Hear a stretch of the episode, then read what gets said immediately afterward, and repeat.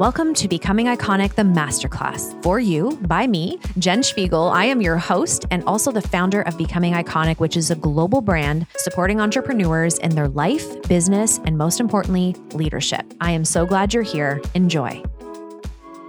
Soul Spark today is the sixth of 11 top tips for life and business brought to you by me, Jen Spiegel of Becoming Iconic. And this one is near and dear to my heart. It has a lot of depth, and I want to actually share it to you today through my own personal story.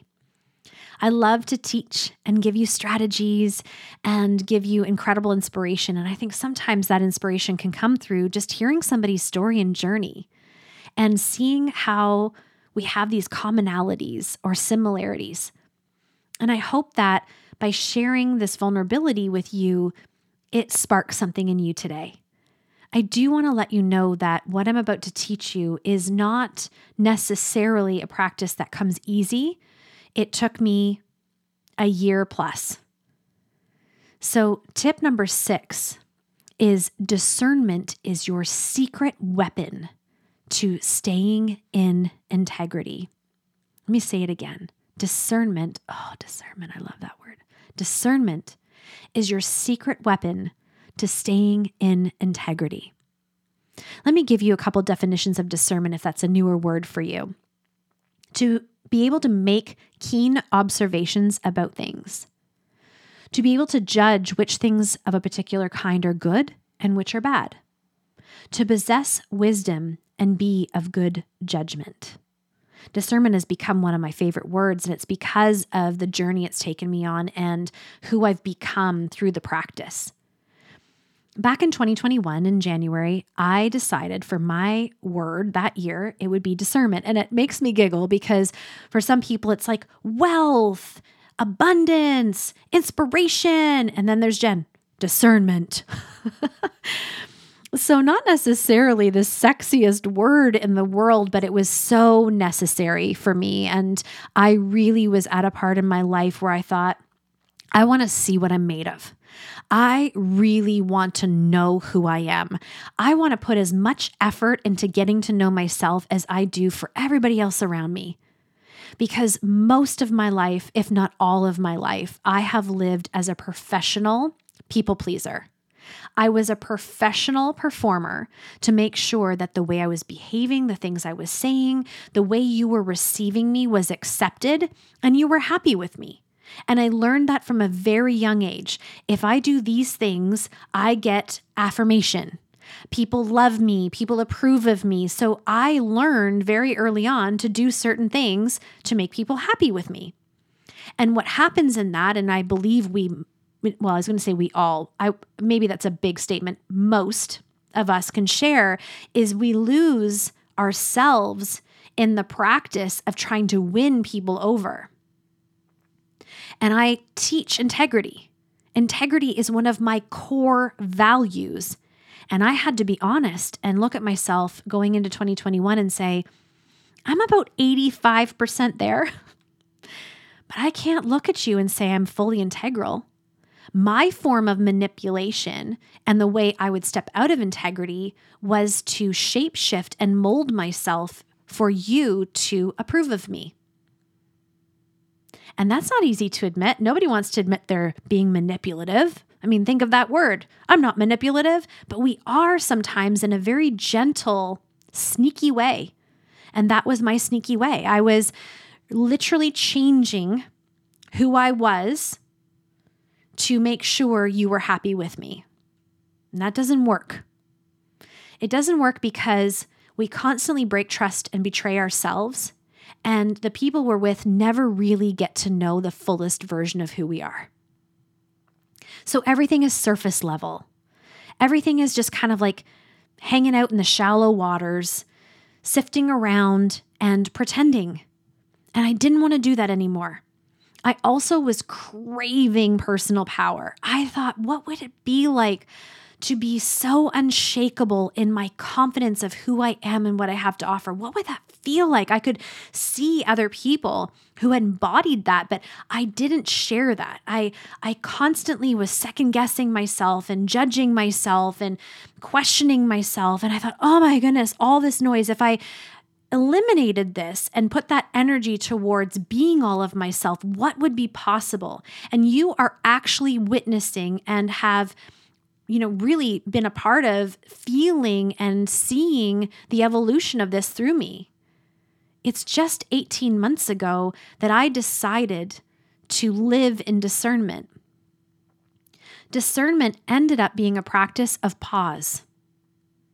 So, as I started to be curious with myself and ask myself, how can I fully show up on this conversation, whether it's Zoom or on a call?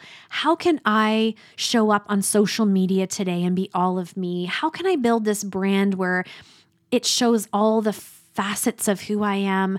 How can I be strong in my beliefs and my values and realize it takes nothing away from anybody else to do that? I had to almost like retrain my brain.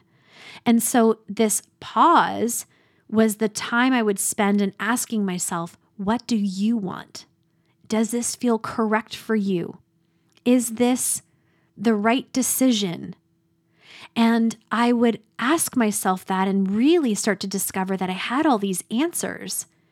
And that a lot of times I was saying yes to things just to make sure this person was, you know, accepting of me or happy with me when really the yes held resentment because I didn't even want to do it. Have you ever done that where someone invites you over for dinner and you really don't want to go? Like you're so busy with all the things and life is like, you know, just full. And someone says, Hey, you want to come over for dinner? And you're like, No, I just want a night alone to like be in my pajamas and watch movies. But you say yes because you don't want to hurt their feelings or you don't want them to be upset with you. And then you go to that dinner, and the whole time you're sitting there going, Oh my gosh, I just want to go home. That's not integral. And that's not even being integral within the relationship. Could you imagine how that friend who invited you over for dinner would feel if they knew you were sitting across the table and the whole time resenting the fact that you were there when they cooked you dinner and probably cleaned their house and were so excited to be in your company and the whole time you weren't equally excited to be in their company? But we do these things because we want to impress people when the very way we can be most impressive is being all of ourselves in a gentle, compassionate, loving way. So, how can you start to practice discernment in your life? How can you start to pause before you react, before you answer, before you make a response? So that you are always saying to yourself, Is this in fact true for me? It's almost this childlike curiosity that I started to dance with. I, I quite enjoyed it actually because it was this self-discovery, this self-actualization. I I didn't even know the answer to some things. Like why did that upset me so much? Why did that upset me so much? And I would sit in the pause. And sometimes the pause was 3 seconds and sometimes it was 3 days. But it was enough grace and space for myself that I got to make a very conscientious choice for me. And what happened was, I built this amazing trust in myself, which translates into personal power. And I also deepened the trust within my relationships because people knew when I said yes, I meant it. People knew when I would show up, I was being all of myself. People knew that I would be vulnerable, that there was no facade. And that blessed my life and business beyond measure. It is still a work in progress. I'm undoing decades of performing. But I have never felt more confident in who I am. I have never felt more assured of what I have to offer. I have never felt more excited to see this unfold and unravel in my life and for the life of my family and for the life of you and for the life of the world. I mean, how many lives can I touch by just being the fullest, deepest version of me. Knowing that at the very root, the very core, the essence of that is perfection because we were all created in that love, and perfection. Ah, that's something I lean in on. It's in our human experience, not always perfect, but we can know in the core of who we are, it is. And so, if we ask ourselves more questions and we ask ourselves what's correct for us, we will anchor and, and really put ourselves in ultimate integrity. Now, let's go take that with us and make it a great day. Thank you so much for listening to Becoming Iconic the Masterclass. You being here really matters to me. Generosity is a core belief and value of this brand, and I wanted to give you three simple ways of being that and leading that right now in your life. Number one is leaving a five star review on whatever platform you're currently listening on.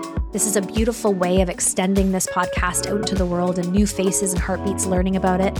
Number two is sharing on your social media. Please make sure to tag me, Becoming Iconic, and I'll be sure to reach share you and just keep the love going. And number three is cut and paste this link into a text and send it to somebody specific who came to mind as you were listening. Maybe there was somebody who you felt would really benefit from this conversation. That's such a beautiful way of sharing with someone else and also sharing this podcast. Please know that generosity is also something I model all the time, and we have the Manifestation in Motion course for free for you over the Becoming Iconic website. It's becomingiconic.co.co.